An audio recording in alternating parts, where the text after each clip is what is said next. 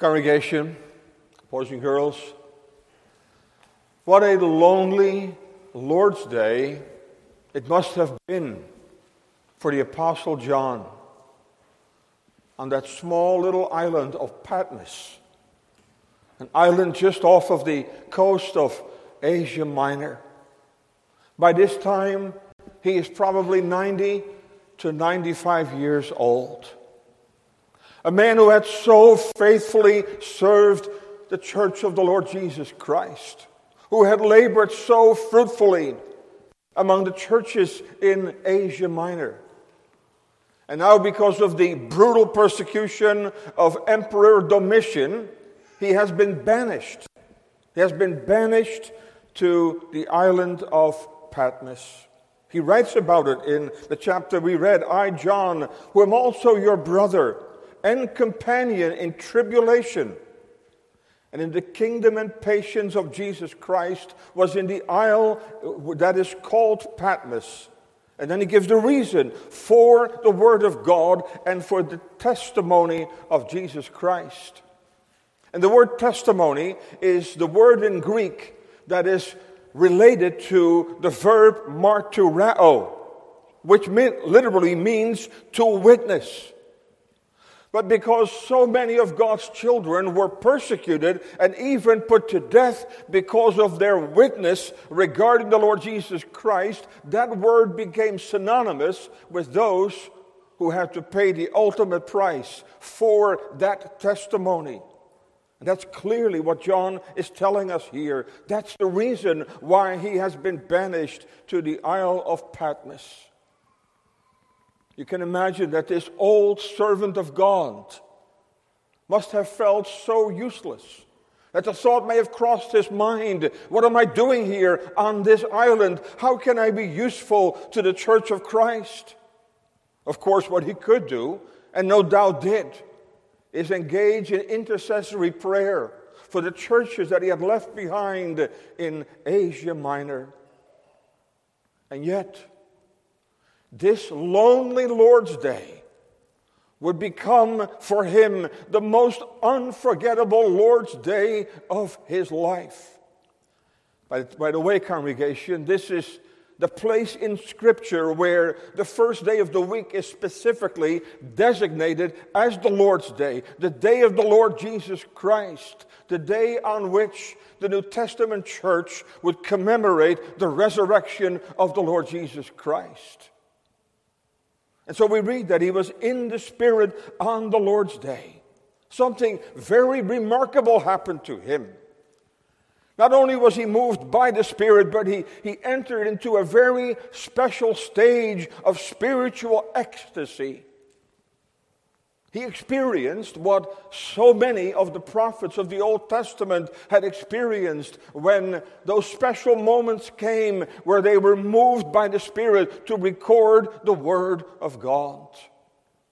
And that's ultimately what would happen here is that the exalted Christ would dictate to this man what would prove to be the final book of the written record of God's Word. And so on this lonely Lord's Day, we read that he heard behind him a great voice as a trumpet. And we know from the Old Testament that often a trumpet was used for special occasions, to call people to worship or to warn them. It often meant that a special word of God was to come to the people. And so here he hears a voice as of a trumpet. And he hears those amazing words I am Alpha and Omega the first and the last. And what thou seest, write in a book, specifically directed, write in a book and send it unto the seven churches which are in Asia, unto Ephesus, unto Smyrna, unto Pergamos, unto Thyatira, unto Sardis, unto Philadelphia, and to Laodicea. And I turned to see the voice that spake with me. And I turned. Then he saw an amazing thing, an amazing vision. He saw seven golden candlesticks. Now, of course, we know that for a Jew, uh, seeing a candlestick would remind them, of course, immediately of the candlestick that was in the tabernacle and that was in the temple. The candlestick which was symbolic of the people of God who would bear light as a result of the oil that would fuel that candlestick. But of course, in the tabernacle, in the temple, there was but one candlestick. But now he sees seven golden candlesticks. And then in the midst, so we have to think that they were kind of in a circular fashion. But in the midst of those seven candlesticks, he sees one like unto the Son of Man, clothed with a garment down to the foot and girt about the paps with a golden girdle. Again, for any Jew who was familiar with the scriptures, this would undoubtedly would have reminded him of what we find recorded in Daniel 7 and Daniel 10. Very, very similar. But what he saw what he saw was a, a revelation of the exalted Lord Jesus Christ. And he sees them remarkably surrounded by those seven candlesticks, in the midst of those seven candlesticks. And the Lord Jesus self tells us in verse 20 that those candlesticks were symbolic of the seven churches of Asia Minor. As you know, the number seven is the number of perfection. And what this obviously means is that those seven candlesticks were just not symbolic of the churches of Asia Minor, but those seven candlesticks were symbolic of the church of God throughout all ages. Because those seven churches in Asia Minor, to which Christ would dictate specific letters, those churches are representative of the church of Jesus Christ until this very day. And how beautiful, how beautiful that John sees the exalted Christ in the midst of those seven churches. And again, the symbolism is rich. Because, congregation, it is so clear and it's so evident that this is how Christ wants to be known. This is how Christ wants to be known today. We see this, of course, beautifully exemplified in the wilderness when God established his residence in the midst of his people. The tabernacle, which was surrounded by the 12 tribes of Israel, and God wanted to be known as a God whose desire it is to dwell in the midst of his people. And here we see the exalted Christ in the midst of those seven candlesticks. Now we have this amazing description of his glory, and of his power, and of his majesty. It was an, an overwhelming revelation of the exalted Christ. Even though it's very clear from the language that he appears here to John as the Emmanuel, God with us. But here we see, here we see the exalted Emmanuel.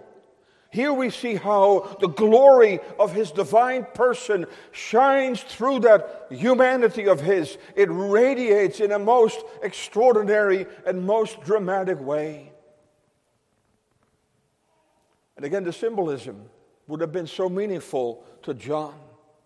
Because as he, as he beheld the glorified Christ, he saw the garments that reminded him of priesthood and garments that reminded him of royalty. And then he heard his voice. So, what we see here, congregation, that Christ here appears to John on the Lord's day as the king of his church in royal splendor, in royal majesty, as the priest of his church the high priest of his church, and as the prophet of his church.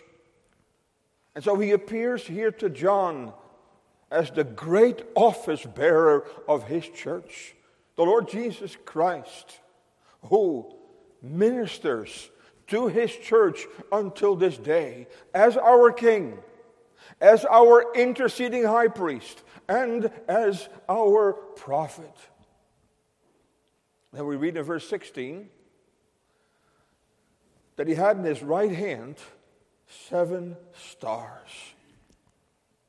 Again, that's beautiful. I need to go through this to set the stage for our text for today, especially in light of the fact that we are hope to witness the installation of office bearers today. Because who are those seven stars? Well, Christ tells us in verse 20 they are the angels of the seven churches. The angels here are the ministers, the pastors of those seven churches in Asia Minor. Because the word angel, the word angelos in Greek, simply means messengers. So they were God's messengers called by God to serve the churches of Asia Minor. But it's so encouraging also for us today, also so encouraging for our office bearers today that the exalted Christ, who is in the midst of his people, surrounded by those seven candlesticks, that he holds those seven stars in his right hand. Now, you know that the right hand in the Bible is very significant, it's symbolic of favor. So when you would be seated on the king's right hand, that meant that the king wanted everyone to know that you were the object of his favor. And so he holds those seven stars, he holds those seven angels, he holds them in his right hand. But, boys and girls, you know that while Jesus was on earth, you know that something happened to that right hand. What happened to that right hand? And to his left hand, as a matter of fact. You know that those hands were pierced with nails when he was nailed to the accursed cross. And those scars of that crucifixion, those scars will be in his hands forever. Throughout all eternity, God's redeemed people will see those marks as the visible reminders of what he has accomplished. And so he holds those seven stars. He holds them in his right hand. He holds them in his pierced hand. What an encouragement that is, congregation. Because as we will know, as you undoubtedly know, those seven churches, they all had issues.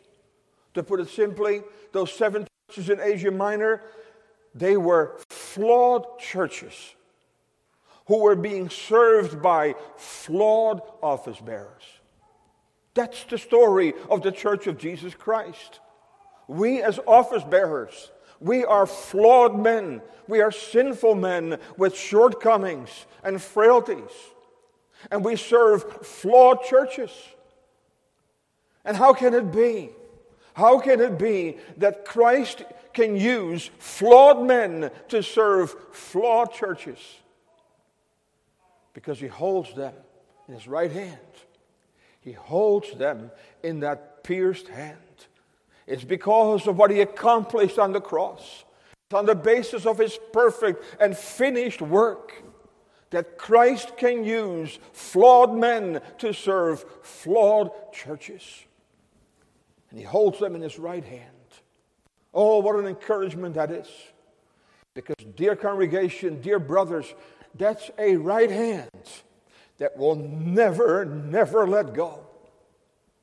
We confess it every Lord's Day that he will not forsake the work of his hands.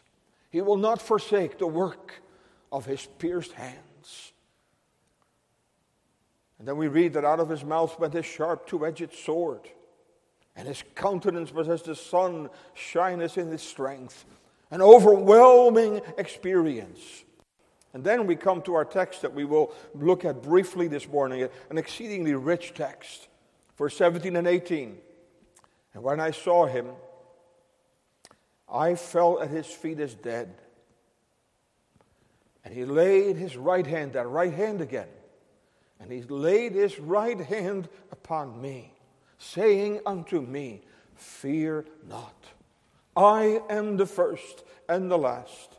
I am he that liveth and was dead, and behold, I am alive forevermore. Amen. And have the keys of hell and of death. And so here we have the exalted Christ comforting his fearful John, his fearful apostle, his fearful disciple. And by extension, comforting his fearful people, we who are so often subject to fear. And he says, Fear not. And he gives three reasons to John, three reasons why he should not fear. First of all, he says, I am the first and the last. And so he focuses on his divinity, on his divine glory, his divine identity. I am the first and the last. Secondly, he says, I am he that liveth. I am the living one. I am alive forevermore. So here he focuses on what he is as mediator, what he has accomplished as mediator. And thirdly, he says, I have the keys of hell and of death. And there he focuses on his kingship, on his royal power. Three reasons why he encourages John not to fear because of who he is in his divine person, the first and the last, because who he is as mediator, having been dead and is now alive, and because who he is as the almighty king of his church who has the keys of hell and of death. So, boys and girls, you might ask me the question, say, Pastor, but did John not know the Lord Jesus Christ? Was he not the one who was so very close to him? Is he not the one who leaned on his bosom? And all of that is true. But, congregation, never had John ever seen him this way.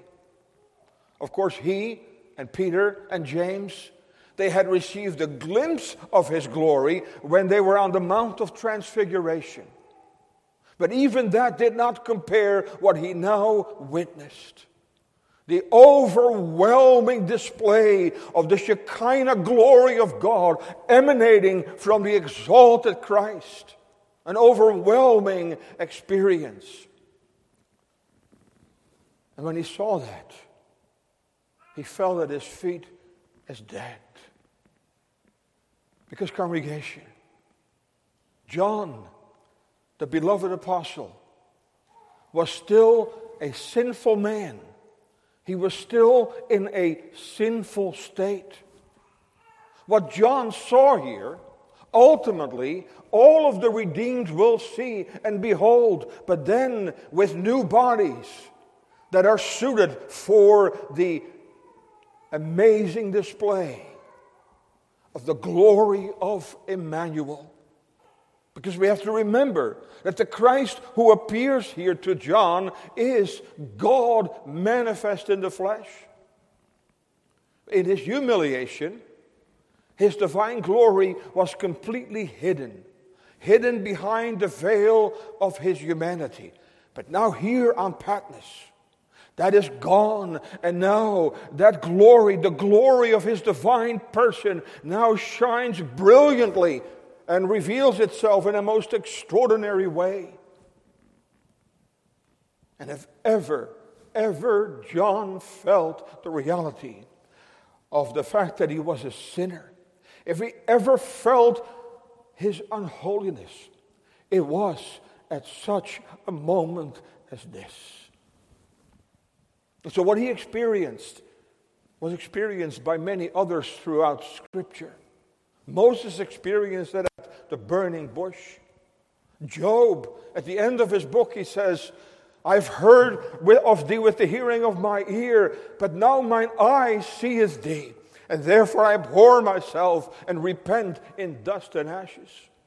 This is what Isaiah witnessed in the temple in Isaiah 6. And when he beheld the glory of the Messiah revealed even then, he said, Woe was unto me, for I am a man of unclean lips. Ezekiel saw something of that, of that Shekinah glory. Daniel saw it. As a matter of fact, parents, a, a nice thing for you to do would, is go with your children through Daniel 7 and Daniel 10. And you will find and, and look in both of those chapters for specific references that connect all of that to what's happening here in Revelation 1. The shepherds experienced this same fear that John felt when suddenly the, the, the, the, the heavens were full of the glory of God and they were fearful. And how about the Apostle Paul, Saul of Tarsus, who was raging with enmity? And then he meets the exalted Christ, that brilliant light that shines from heaven. And this proud, arrogant Pharisee falls to the ground and says, Lord, what wilt thou have me to do?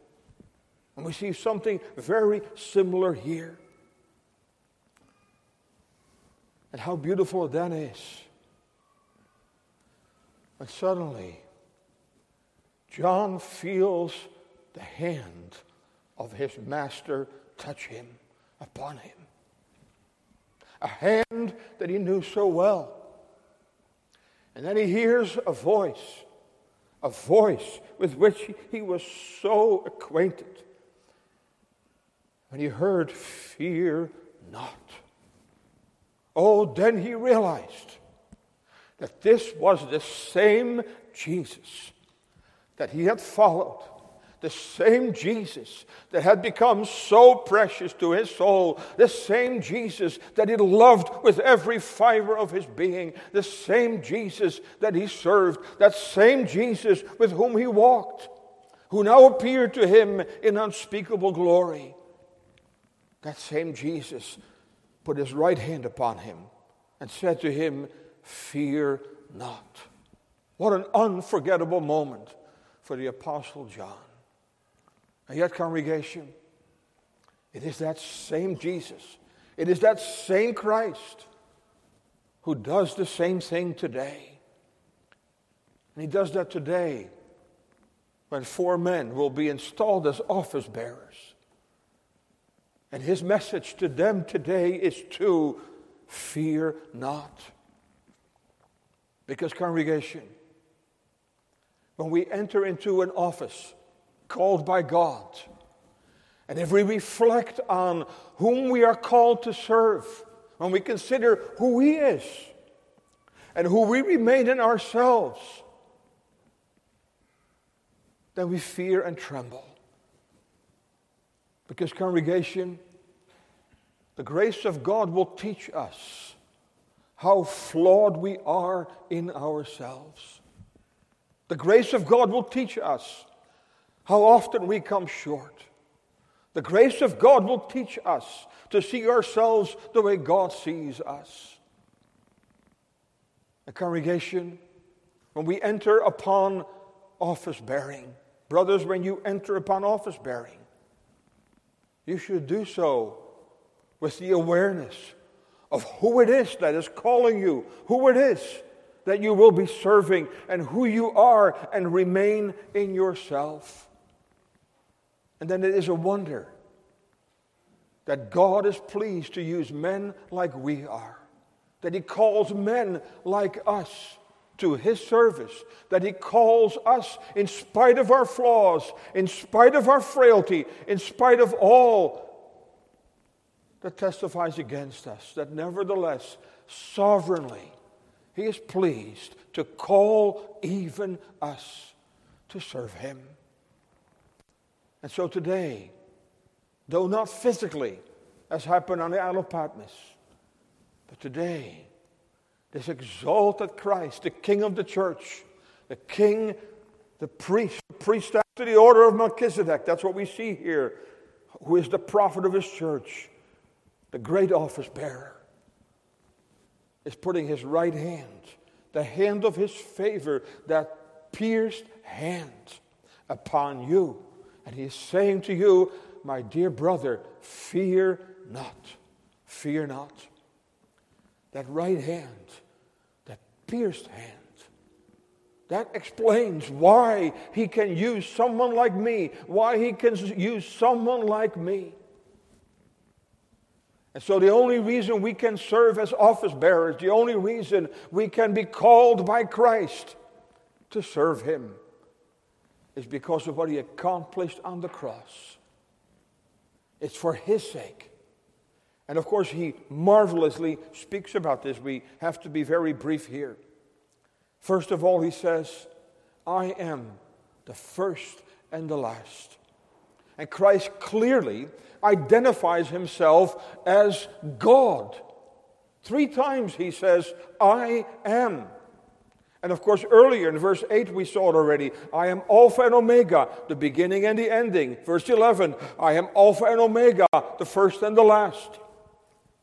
Alpha and Omega the first and the last letter of the Greek alphabet. And so Christ is saying, I am the origin of all things, and I am the ultimate goal and purpose of all things. I am the first, and I am the last.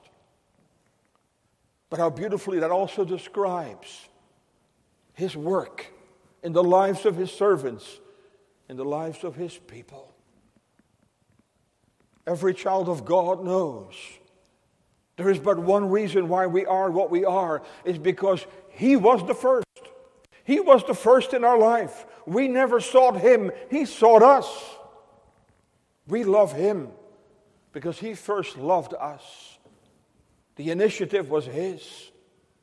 But how comforting it is for John and for office bearers, but also for God's children to know that this Savior, not only is He the first, but He is the last.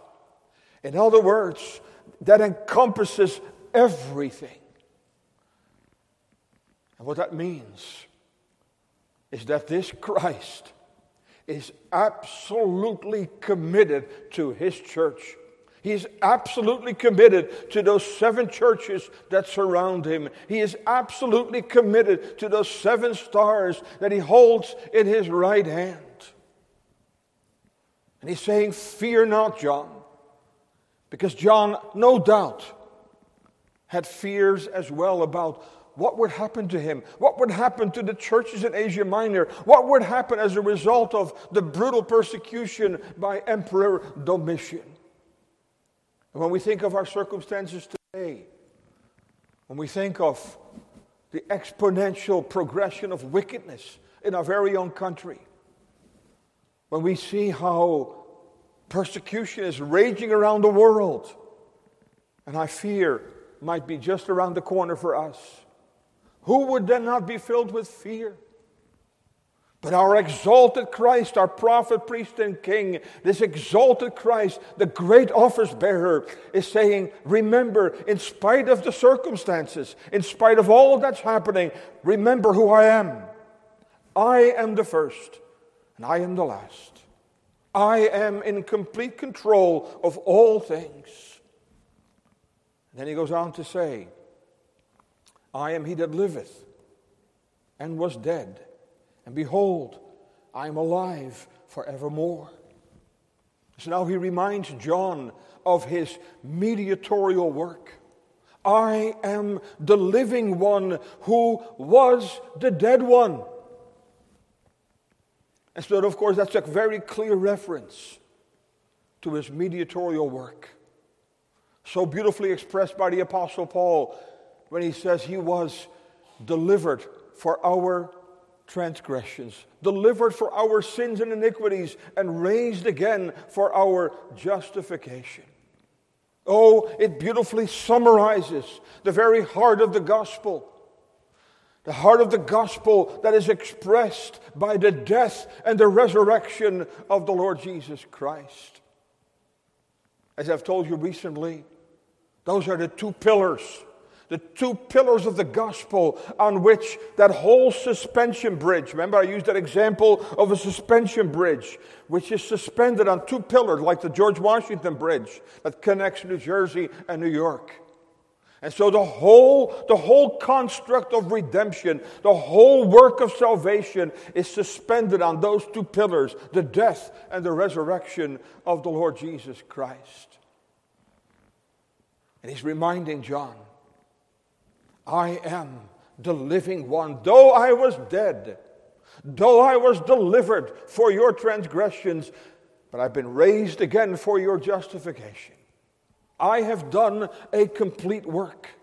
I am the living one, and behold, I am alive forevermore.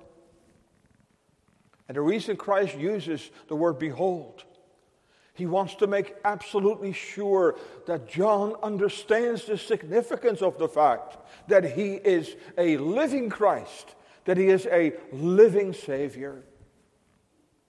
And that is our comfort. That is our comfort today.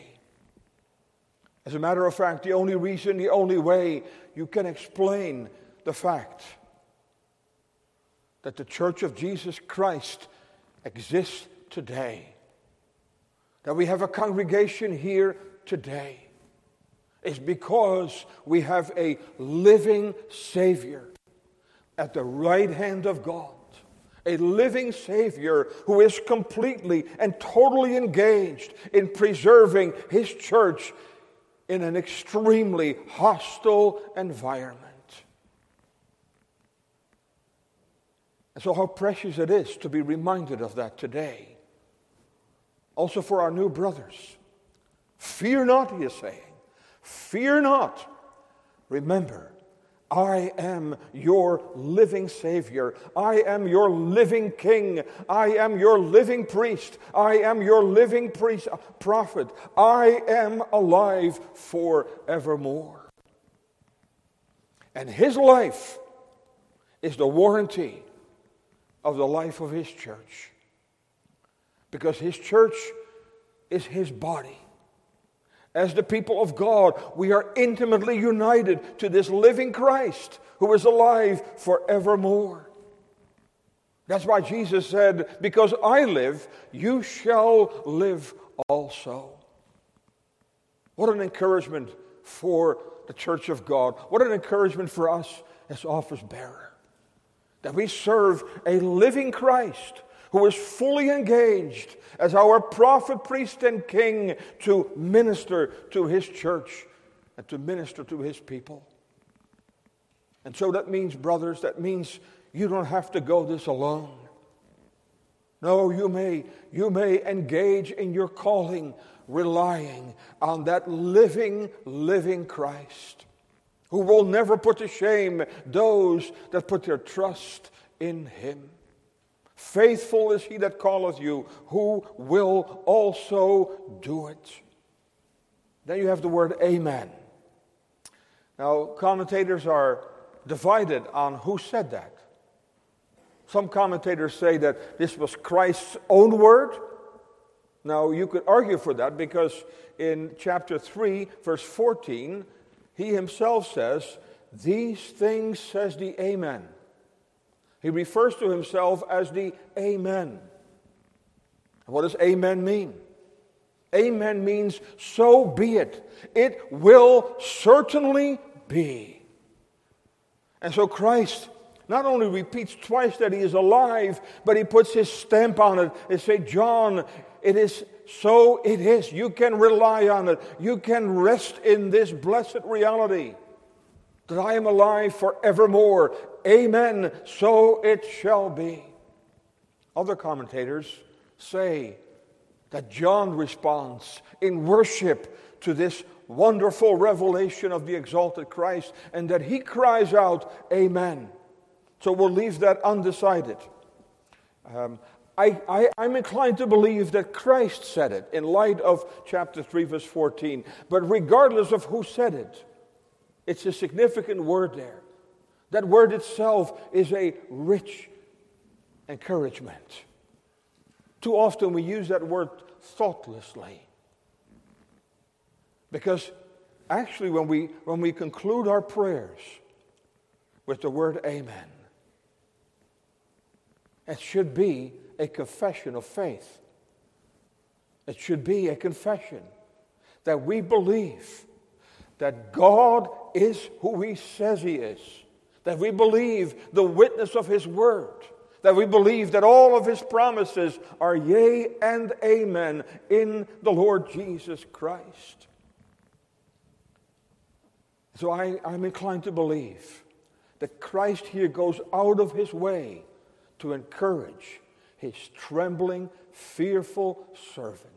Oh, brothers, such is the Christ we may serve. He is a compassionate high priest.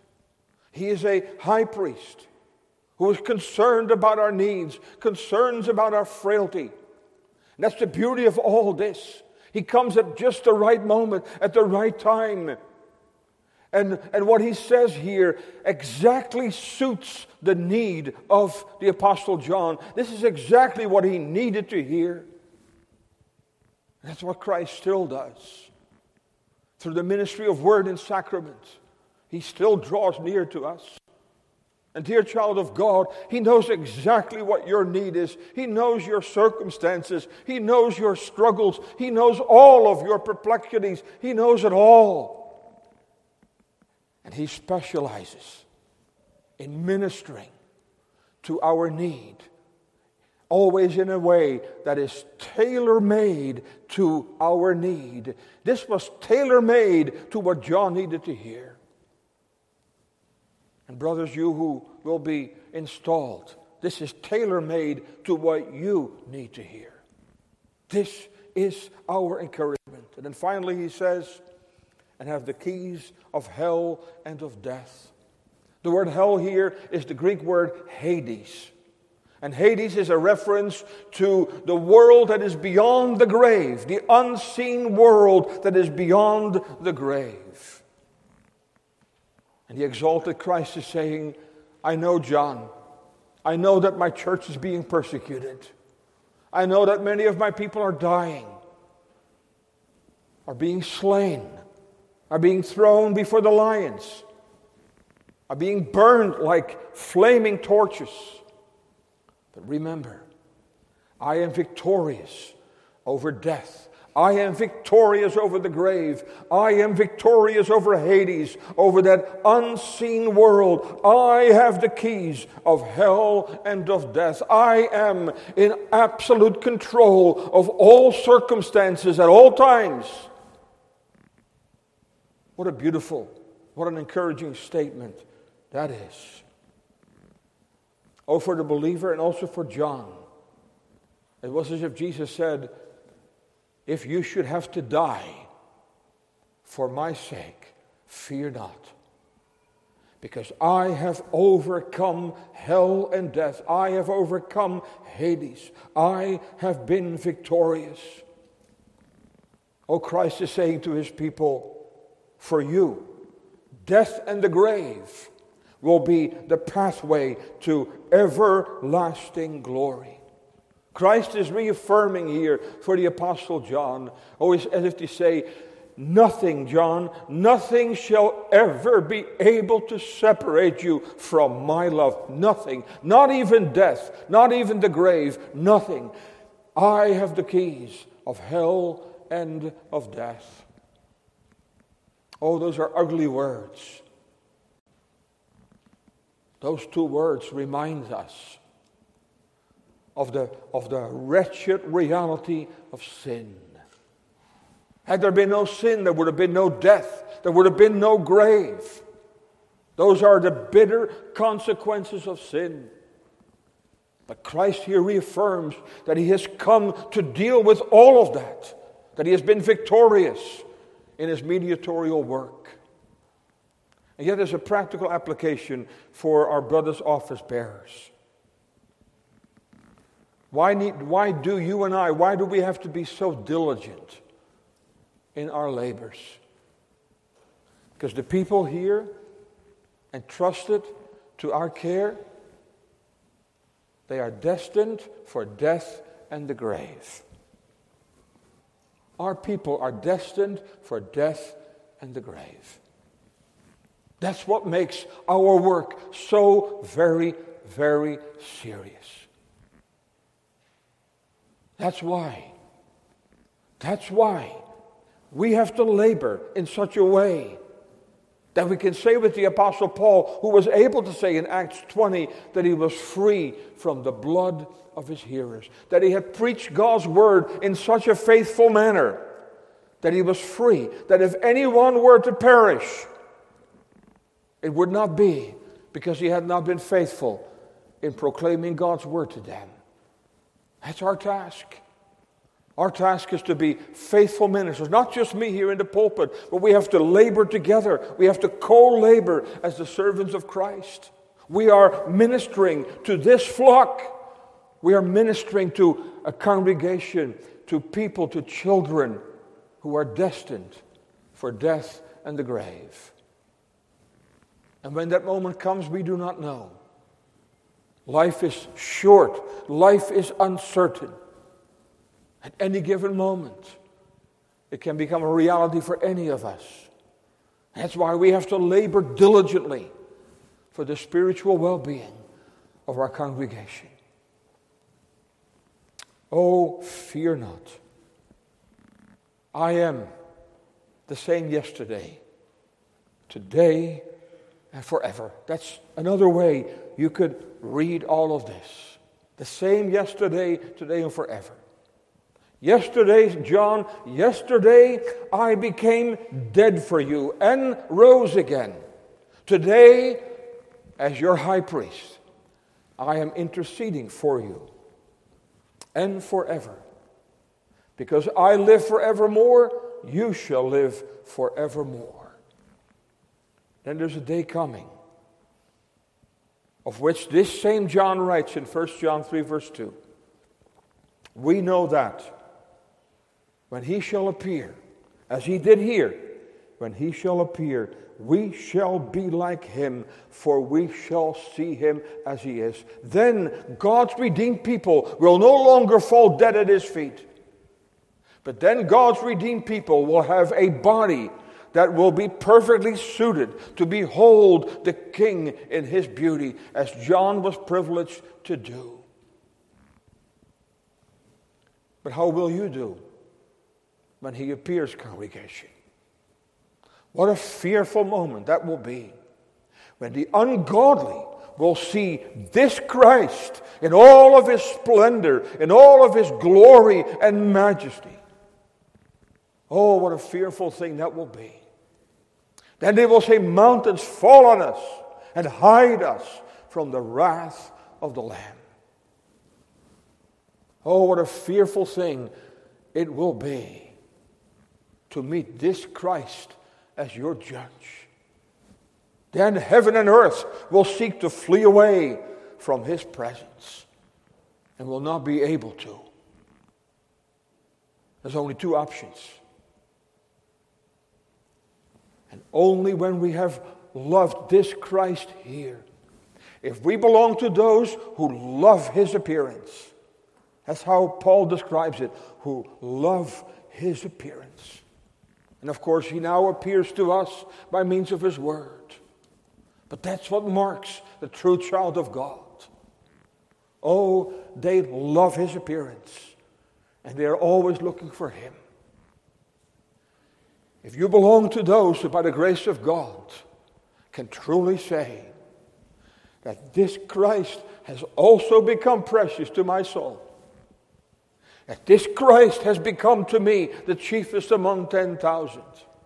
That this Christ is the one after whom my soul hungers and thirsts. This Christ has become precious to my soul. Oh, then a glorious future awaits him.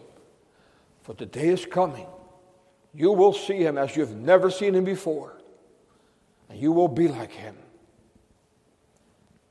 But if you have not yet surrendered to Him, oh, I urge you to seek Him today, to seek this Christ who still comes to us in the garments of His Word, who still proffers peace and pardon, who still promises to save any sinner that comes to him who promises that he will in no wise cast us out, lest we meet him as our judge. And so, dear people of God, dear brothers, fear not. We serve a Savior who is the first and the last, who is alive forevermore, and who holds the keys of hell and of death. Amen.